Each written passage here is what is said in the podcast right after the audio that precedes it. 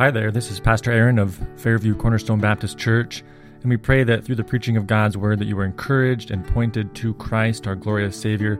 If you have any questions or comments, uh, you can find us at www.fairviewcornerstone.com, and uh, please write to us. We'd love to uh, hear any questions or comments. We pray the Lord encourage you through this sermon.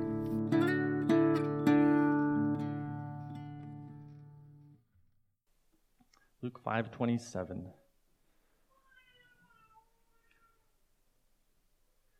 After this he went out and saw a tax collector named Levi sitting at the tax booth. And he said to him follow me. And leaving everything he rose and followed him. And Levi made him a great feast in his house. And there was a large company of tax collectors and others reclining at the table with him and the Pharisees and their scribes grumbled at his disciples, saying, Why do you eat and drink with tax collectors and sinners? And Jesus answered them, Those who are well have no need of a physician, but those who are sick. I have not come to call the righteous, but sinners to repentance. So the grass withers and the flower fades. The word of our God stands. Amen. You may be seated, and um, I'll go ahead and. So I know that we uh, were in Luke last week, and um, prior to that had been out of Luke's gospel for a little over a month. So just before we look at this passage in front of us this morning, I want to just remind you of, of Luke's account to this point, what he has done, what he is wanting us to see. And uh, we started the, the gospel account with two birth announcements, uh, and, the, and both of them being extraordinary. And you remember the story of, of uh, Zacharias in the temple. He is chosen to go in and offer the incense, and he gets the amazing announcement that he and his wife, in their old age, will have a son, and that he will prepare the way for the Messiah. And of course, we know this to be John the Baptist.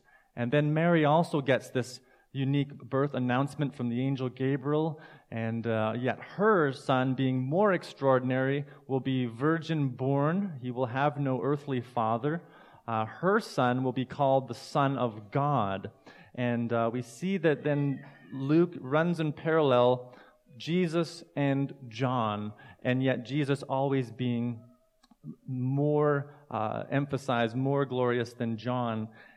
And John fades out of the picture as he, in baptizing Christ, identifies him as the Messiah to Israel. He announces to Israel, I have fulfilled my purpose. I am now identifying this man as the Son.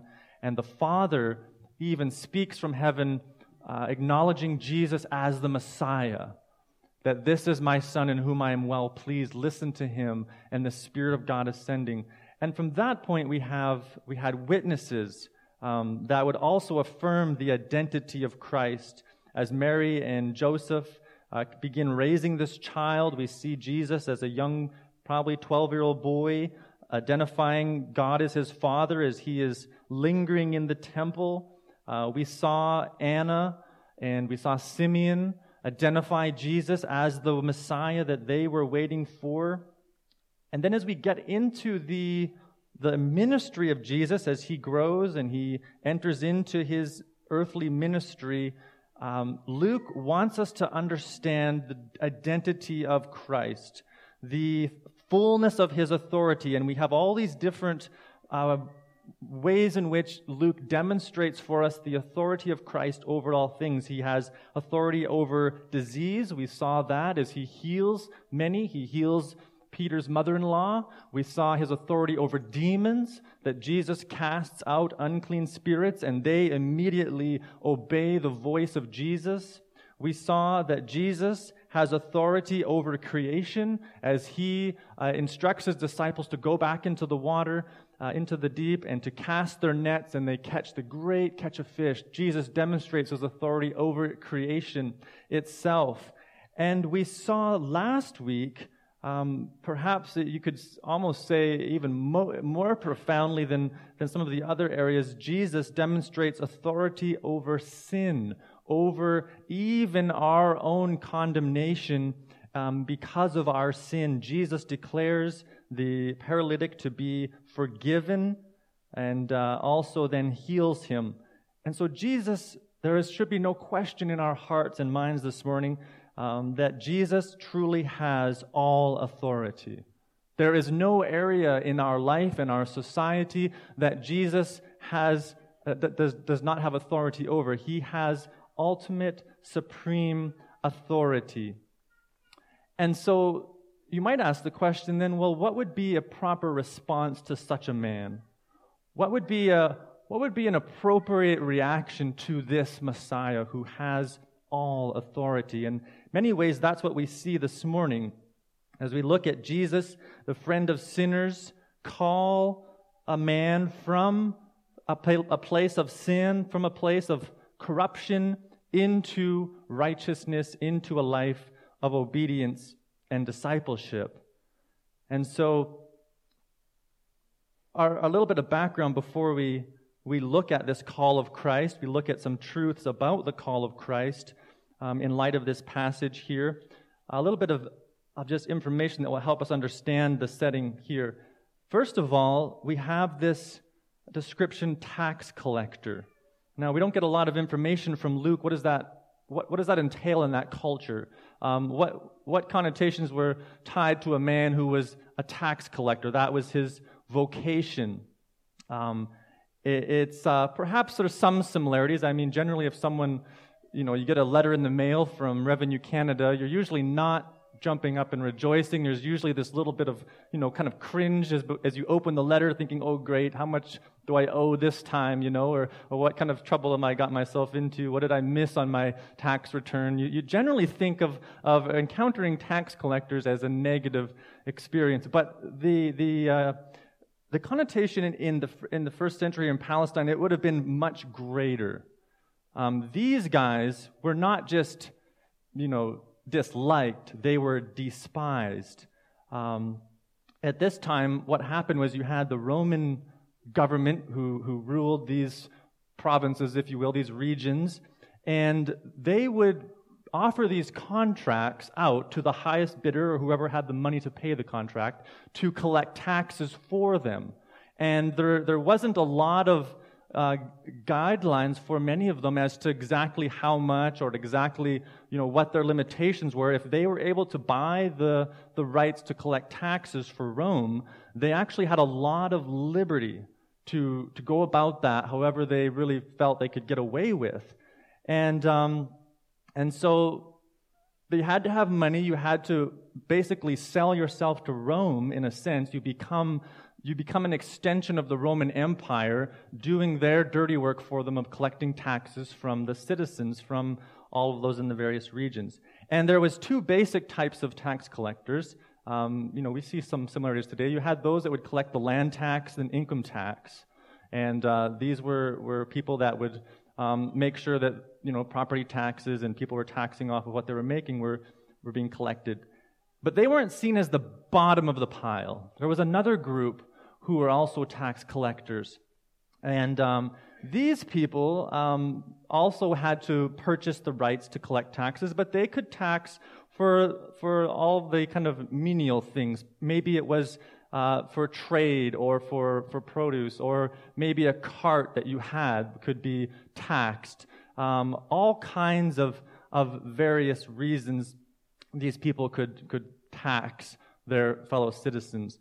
And uh, like I said, they, they had some freedom from Rome, so they have the stamp of Rome on what they're doing. So if you encounter one of these guys on the road and he demands taxes for your cart that you're you know making your way to the market with you have to pay or else you might have rome uh, knocking on your door and breaking your legs or whatever else they would need to do to force you to pay your taxes so they could get creative you could say now i know it's hard for us to imagine people who enjoy inventing taxes on things that don't make sense like you know uh, i had to think of the parallel them seeing some guys sitting around a fire and, and saying, hey, that, that, that smoke coming off the fire, I think we need to tax you on that smoke, and maybe calling it something like, I don't know, a carbon tax or something. You know, we can, we can understand some of these frustrations that they would have had with people who enjoyed inventing new ways to tax people.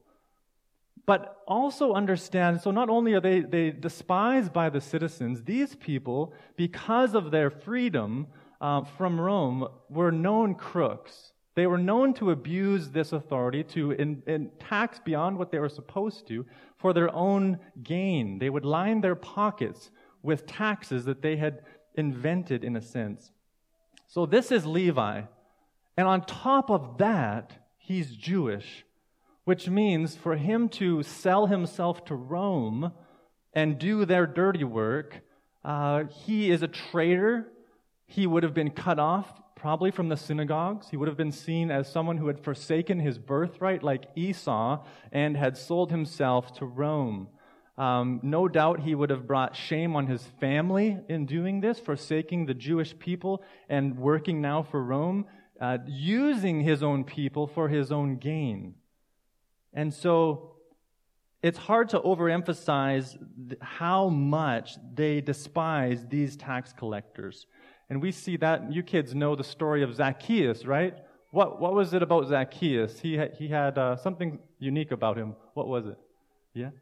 He was a wee little man, right? But, oh, they hated Zacchaeus. Why? Because he was a tax collector. And in the same way, um, Zacchaeus was, was despised. Now, those who collected these random taxes, not land and income tax, would sometimes hire people to sit at their booths. And they would set up these booths all over, and then people coming by would, would, would you know, be taxed. So this is probably Levi. He's probably someone who uh, maybe has like a subcontractor you could think of for these big tax guys, and he is there working. Um, it's one thing to get a, letter in, in the mail saying you owe taxes on your land or whatever. But you could imagine if every time, you know, your, your, your, furnace kicked on and somebody wanted carbon tax, that, that someone comes to your door and knocks on your door and says, okay, you know, that'll be $50. I see that running. Uh, you could imagine how you would start to feel when you saw that person. Or if, if they came to tax you on your land, if it was the same person. Well, this is, this is Levi. He is the face of the Roman Empire. He is the face of the abuse. He is the face of the frustration that, that they would have targeted at him. And so, this is a little bit of the background of this, this job that he has. Now, Levi, um,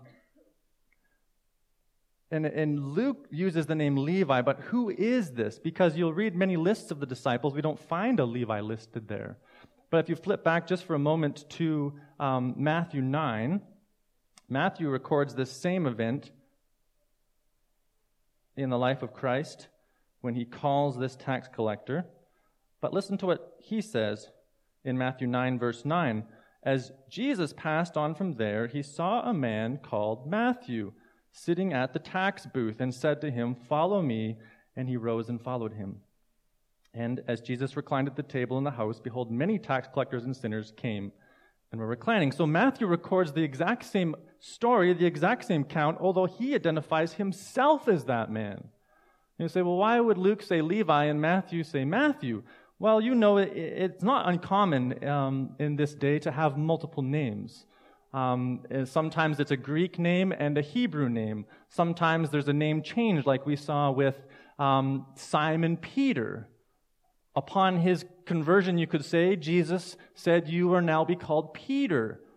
And, and uh, others like Saul, who was converted, encountering Christ on the road to Damascus, then became known as Paul. So it's not all that uncommon for someone to have multiple names.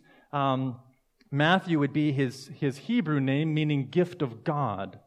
So no doubt that would be a name you would want to uh, identify with. And Luke is also writing to to Gentiles. He's writing to a non Jewish audience, so he's, he's trying, well, specifically to Theophilus, but who was probably Roman. So he would want to somewhat identify with that group. So he may use the, the, uh, the non Jewish name, or he may use a name that was more his common name, um, Levi. Um, so, anyways, uh, this is Matthew, the gospel writer, and um, identified here as Levi. So, then as we go on, um, I want to ask the question to us this morning what are the truths about the way in which Jesus calls? What do we learn about the call of Jesus from this passage, about the, the nature of his call upon, upon his disciples, first and foremost, here, but I think there are principles that would, would apply to all who are called by Christ. And we will see, but this story should encourage us. Um, we all probably have those who we think of as beyond the reach of God, beyond the grace of God, beyond the forgiveness of God. But this story of Levi, of Matthew, shows us that no one is beyond that reach. And so, first of all, we see this morning about the call of Christ is that it is a sovereign call. It's a sovereign call that Jesus himself initiates, uh, that God initiates, you could say. There's nothing in Levi here that would, would cause him to gravitate to Christ. He is a crook. He is despised by his people. He is an outcast. He has willfully cut himself off from even the synagogue, the place in which they would have access to the Word of God, to the teaching of God. To, he, he had removed himself from the covenant people. And so, for Jesus to call this man is somewhat strange. It's not at all who we would expect Jesus to call. We would expect him to go to the synagogue and find the one who has perfect attendance, maybe, and who's memorized all of the, you know, at that time they would have memorized probably the Pentateuch, the, the first five books of the Bible. Maybe he would, you know, line them up and see who could recite it the fastest and choose him. But that's not, that's not the call of Christ. It comes according to his own pleasure and it comes sovereignly as he himself initiates the call to Levi. Um, this is a, a mysterious reality to the gospel. That as we look for reasons as to why God would, would raise somebody up, would call them from darkness into light, there is no, there's no reason, humanly speaking. And I think many of us could identify with that. You look at, you look at your own life and you feel like there's nothing within me that is, that is you know, very uh, appealing. There's, there, I, I struggle with sin. I struggle with pride. I struggle with, with anger, with lust. I mean, what, what is it that would draw God to us? And the only answer that really suffices is it is His according to His own good pleasure. It is according to His own purpose, His own plan, and He delights to call the weak and the foolish and the unclean and the outcast so that he would demonstrate his grace to a watching world. Uh, there uh, is amazing insight into this, and I think, you know, initially it's you could think of it as the disciples, the call of the disciples, but it reaches beyond the disciples um, to all who are called. But in John chapter 6, when you ask the question, why would Jesus call this man? Um, we see this amazing insight into the call of God in John 6 as he's talking to his disciples. And um, he tells them that he is the bread of life. Whoever comes to me shall not hunger in John 6 35 and whoever believes in me shall never thirst. So there's the gospel promise. If you come if you if you if you come to christ hungering for real bread you will be satisfied. You will your, your thirst will be quenched but then he says in verse 36 but i said you have seen me and yet not believe. All that the father gives me will come to me and whoever comes to me i will never cast out. For i have come down from heaven not to do my own will but the will of him who sent me. And this is the will of him who sent me, that I should lose nothing of all that he has given me, but raise it up on the last day.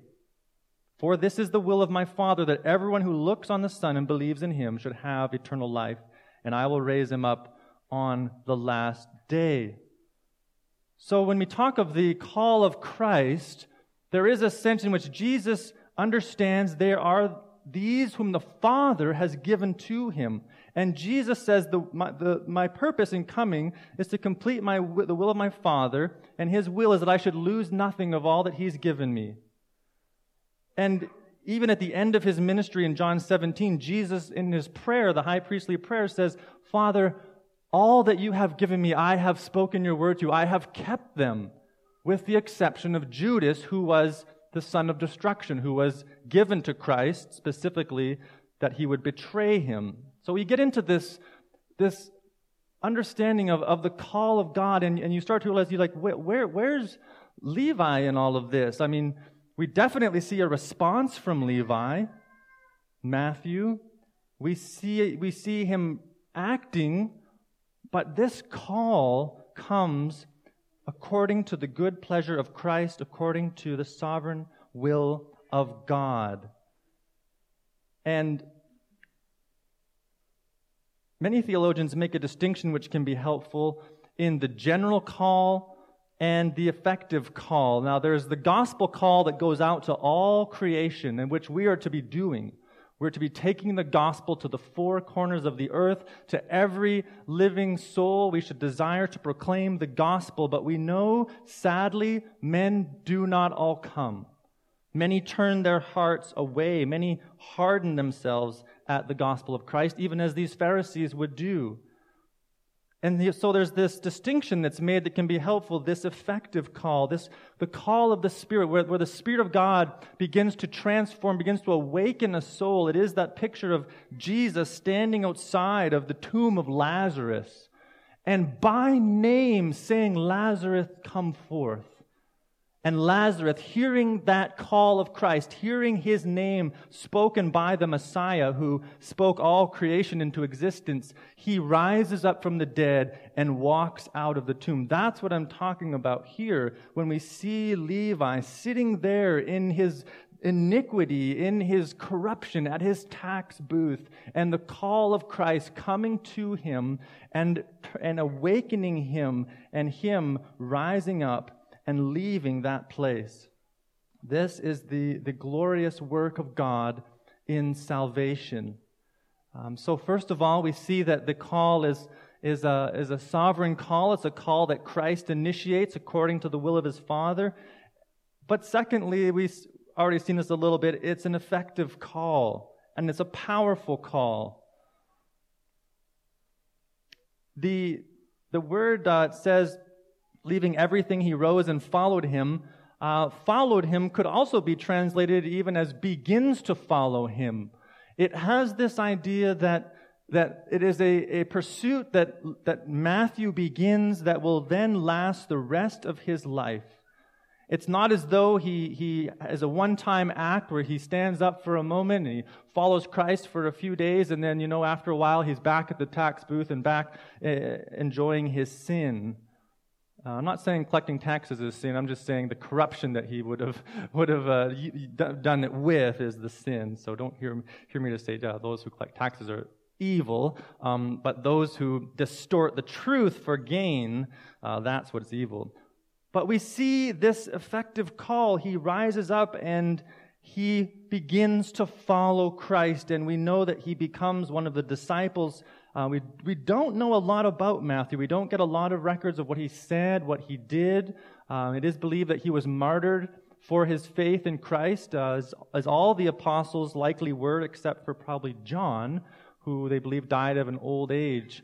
Um, but we certainly have a great testimony of Matthew's faithfulness, don't we? What, what did Matthew do? What kids, what did Matthew what did Matthew do? Matthew the disciple. First book of the New Testament. What's that? What's the first book of the New Testament? Matthew, right? He wrote a gospel record of the life of Christ. This is the man, the tax collector. What a tremendous blessing to the church. What a tremendous blessing to the kingdom of God. This man, probably one of the first gospel writers to record the life and work of Jesus Christ. And you see the amazing effect that this call had upon his life, turning from a life of corruption, of abusing people, of forsaking his own birthright, to then writing a gospel record aimed at the Jewish people. Matthew writes primarily that the Jews would see Christ as Messiah. And so it's an amazing uh, work of God in the heart of this man and the effective calling of Jesus upon him in transforming his life. Um, I know we, you probably hear me come back to this passage many times. We actually were looking at it even uh, last week in, in, uh, in this, the youth class there in First Corinthians. Um, I mean, sorry, I always say first and I mean second. Second Corinthians 4, we find this amazing description of what happens in conversion, what happens in this call of God. And, and Paul is telling the people that our message is veiled to those who are perishing in 2 Corinthians 4 3. And in their case, the God of this world has blinded the minds of the unbelievers to keep them from seeing the light of the gospel of the glory of Christ, who is the image of God. He says, For what we proclaim is not ourselves, but Jesus Christ as Lord, with ourselves as your servants for Jesus' sake. And listen to what he says. I just, this is so profound. For God, who has said, Let light shine out of darkness, has shone in our hearts to give the light of the knowledge of the glory of God in the face of Jesus Christ. So when you see somebody rising up from their sin, when you see someone repenting from their sin, you are not merely seeing a man exercising his willpower. What you are seeing is the same God who said, Let there be light, and light appears. That God is speaking and saying, Let there be light. Let them see Christ as glorious, and they rise up. This is the amazing work of God in the gospel call, and there is, is no other way for us to explain it. Because if we are truly dead in our trespasses and sins, even as Levi was, if we are truly slaves to our sin, as Jesus would say, and Paul says in, in Ephesians, then we are unable to break ourselves out of death. How does a dead man rise? He cannot, unless the gospel, the power of God, comes to him and the Spirit of God raises him to life. Now, some would say, well, if that's the case, then why why would we share the gospel? Why would we, why would we evangelize if it's God's work? And the reason that we evangelize is because God has appointed the means to this conversion, to this call. It's, it's through our voices as we share the word of God. He, using that means, uh, awakens dead sinners to life. We have been given a part to play in this great work but we are not the authors of the salvation or of the faith. That's actually, in many ways, you read some of the uh, biographies of missionaries. You know, we're, we're coming up to uh, Christmas time and even the Lottie Moon Christmas offering. And we think of those, William Carey, or those who've given their lives to the gospel. For many of them, do you know what what gave them the courage to go, that emboldened them to go to the mission field and lay down their lives? It was that they understood that the conversion of men's souls is not dependent on them. It's not. And that's good news because it means that all we are called to do is faithfully proclaim the news, point to Christ, say, Come follow Jesus and then God is the one who takes that message and awakens dead sinners to life. And so it actually liberates the evangelist, it liberates the missionary who may feel like I don't very adequately explain the gospel. I, I still struggle with this. I don't feel like I really communicate one on one the gospel to someone very well, and that could be a discouragement to us. But to know that it's this call of Jesus in the inner man that really brings this transformation that we see in Levi should give us courage and embolden us to share the gospel, to share the good news. Um, we see this effective call, and Luke loves this imagery of following Christ, immediately following Christ. We saw the exact same thing when he called the, the fishermen. Um, we find just previously, remember in, in chapter 5, and they have the great catch of fish, and after they come to shore and they realize that this is Jesus, we're told that they left everything and followed him.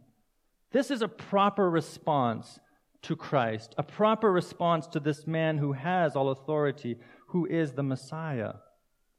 And so, even we know that later in Luke 9, you know this passage, and this is where I say it. It doesn't just apply to Levi um, here in, in, in Luke, but to all of us. Jesus said in Luke 9:23, "If anyone would come after me, let him deny himself, take up his cross daily, and follow me. For whoever would save his life will lose it, but whoever loses his life for my sake will save it.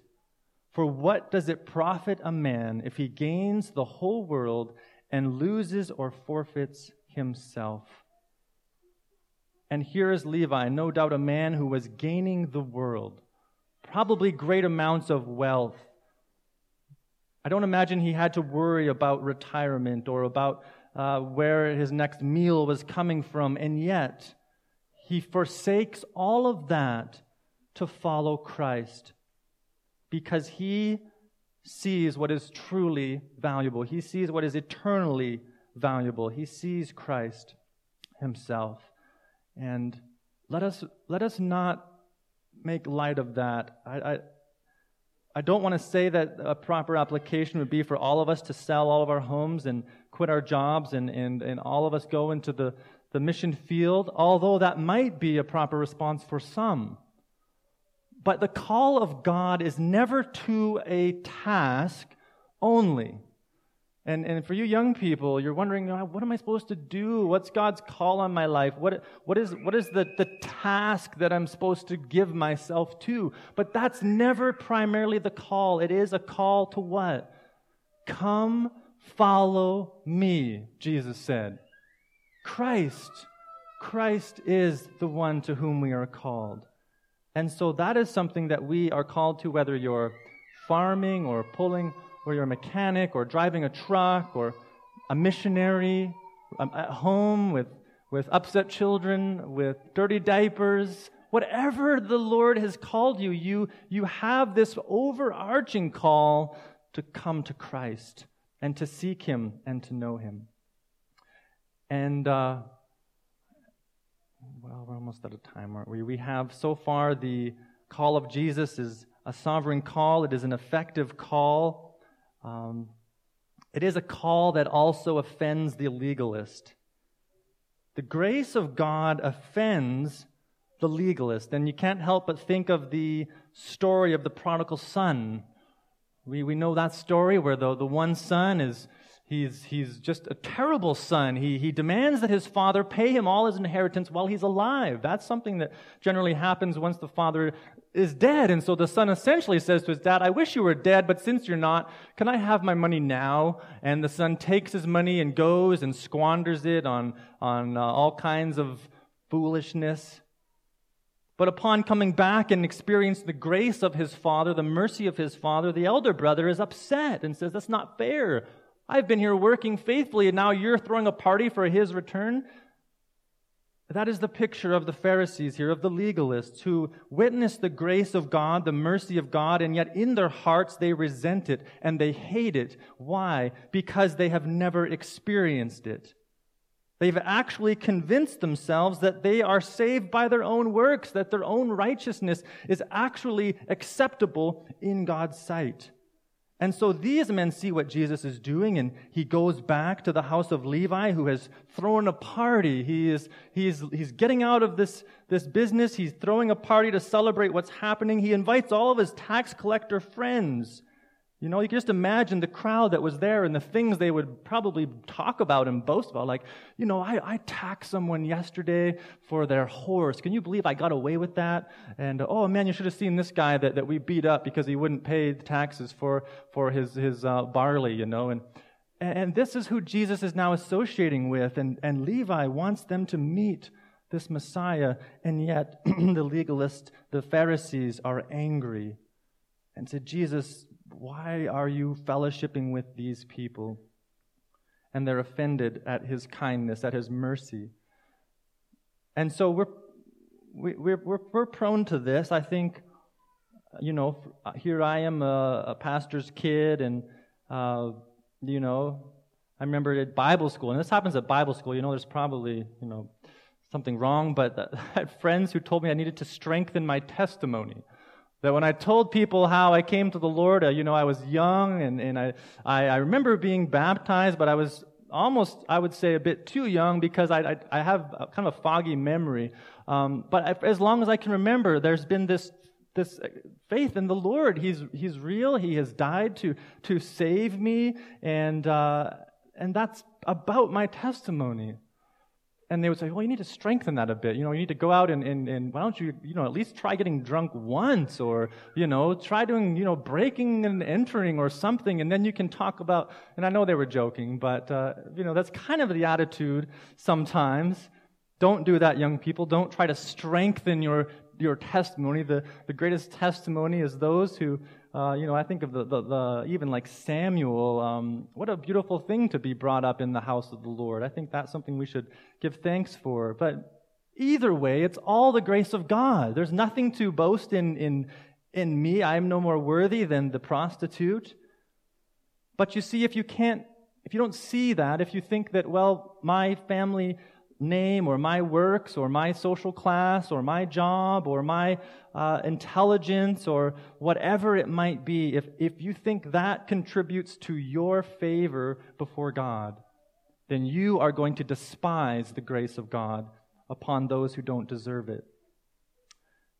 And we, we, you know, it's hard to find a real good parallel with this tax collector, but we could think about maybe it's a, Maybe it's a boss who you feel like has mistreated you, who has, who has abused his authority or has, has manipulated you for his own gain. Or maybe it's even, we can think of political leaders who notoriously were upset with. Generally, you can think of someone who you, were, you like to complain about, and then ask yourself, how would you feel if God saved them, if he delivered them from their bondage? Uh, I think even for me, one of the, the uh, people I struggle with the most would be those like someone that has uh, been guilty of sexual crime. To me, that is one of the most lowly, grotesque things. And, uh, you know, I would, if I had the authority, I would say maybe we should, you know, these people should be uh, executed to some degree. Those who take advantage of other people's bodies like that. And, and if, and yet, if God is pleased to rescue them, is, to, is pleased to save them, is pleased to forgive them, will we rejoice? Can we rejoice at the terrorist who is redeemed and brought to Christ? Can we rejoice at maybe someone caught in, in the sin of homosexuality? Can we rejoice if God delivers them and rescues, rescues them? Someone who has maybe had an abortion, can we rejoice if God delivers them and rescues them and forgives them and calls them his own child? Prostitutes or, or drug dealers or thieves, these people who we love to despise, have we become so arrogant of our own self righteousness that we cannot rejoice with those who experience the grace of God. I pray that is not the case. I pray that we have so experienced the forgiveness of God in our own hearts that we know it is all by His grace. I didn't deserve that. I don't deserve to be called His son. It's, it's His grace. And so if He pours that grace upon another, then I too can rejoice. And so the, the call of Jesus is sovereign call, it's an effective call, it's a call that offends the self righteous, the legalist, and it is a call for all who are sick, all who are sinners. It is a call for them. Jesus says, I didn't come here to call the righteous, I didn't come to heal the healthy. I came to call the sinners, and I came to heal the sick. And so at this point, an awareness of your need is really the beginning of the Lord's blessing. That's even how you see the uh, Beatitudes. Blessed are the poor in spirit. Blessed are those who mourn. Blessed are the meek. This is where we are in a place to respond to Christ, to come to Him, to receive from Him. And it's not just for unbelievers. Uh, we think, oh, this is just a conversion that we are aware of our need of Christ. No, it's a daily taking up your cross and following Him. When was the last time you were broken over your sin before Christ to where you cried out, Have mercy on me, a sinner? Or have you convinced yourself that I'm doing pretty good? I think, you know, maybe I've actually been fully sanctified and I could just basically be ushered into heaven and be glorified at any point, right? Sometimes we have this idea that I'm pretty much there. I've, i think I've actually arrived somehow. But oh, that we would humble ourselves before the Word of God day after day, that we might be exposed in our need. And this is even for one another. Um, as we see sin in one another, as you see sin in me, we need to come graciously and point that out. Because that's one of the ways in which we uh, can, can be exposed of our need.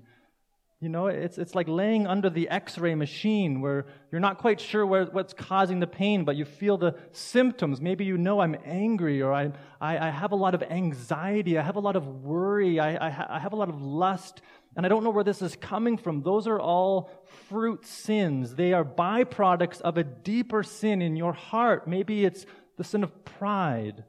Maybe it's something that you have put in the place of God in your heart, an idol. Maybe the, the lust for money. And until that is exposed, until you humble yourself and lay under the, the x ray of God's word, until you uh, allow the, the, the ultrasound of, of the scriptures and of Christian fellowship to expose you, you may go on thinking yourself well. Like King David, who had committed a grievous sin against God. He had taken another man's wife and, and, and treated her as his own. And he was going about life quite normally until Nathan the prophet came and rebuked him and shared a story with him at which he still couldn't see what he had done. This is where we need one another, that we would see our need of Christ and we would flee to him, that we would be healed. C.S. Lewis said this once. He said, Christianity tells people to repent and promises them forgiveness. It has nothing, as far as I know, to say to people who do not know that they have done anything to repent of and who do not feel that they need any forgiveness. And so, a great prayer to pray is Lord, show me my need. Show me my sin. Show me my sickness. I, I can't even see that properly unless you help me. And then, as you see it, confess it to God, and He is faithful and just and will forgive us and cleanse us for all unrighteousness because Jesus Christ is the one who not only calls, but He Himself paid the price for our ransom on the cross.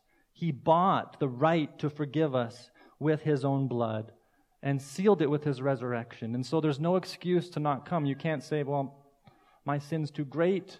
He can't possibly forgive the greatness of my sin. There is no sin too great because Jesus has offered the greatest price of all, and that is his own life. So I encourage you to come to him, confess your sin, be healed of him. Ask the Lord for a heart that desires the broken and the sick to find him, to to also be healed with him.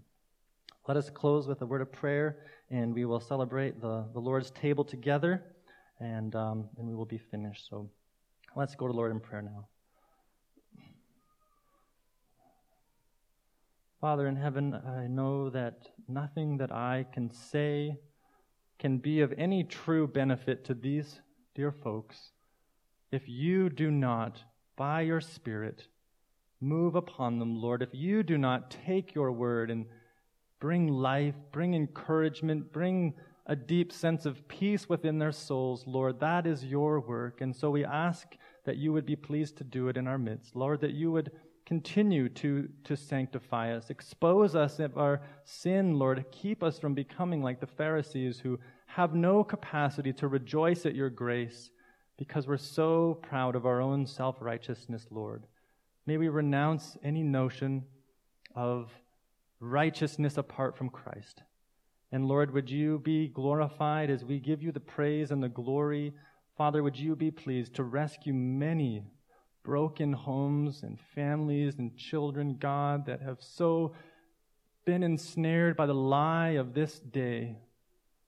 Lord, the American dream to acquire the world but forfeit our soul. God, would you help us to be a voice in the wilderness crying out, Come to Christ.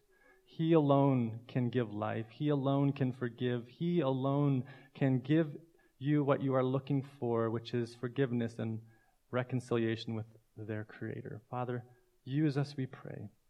Enable us, equip us for your glory. We ask this now in Jesus' name. Amen.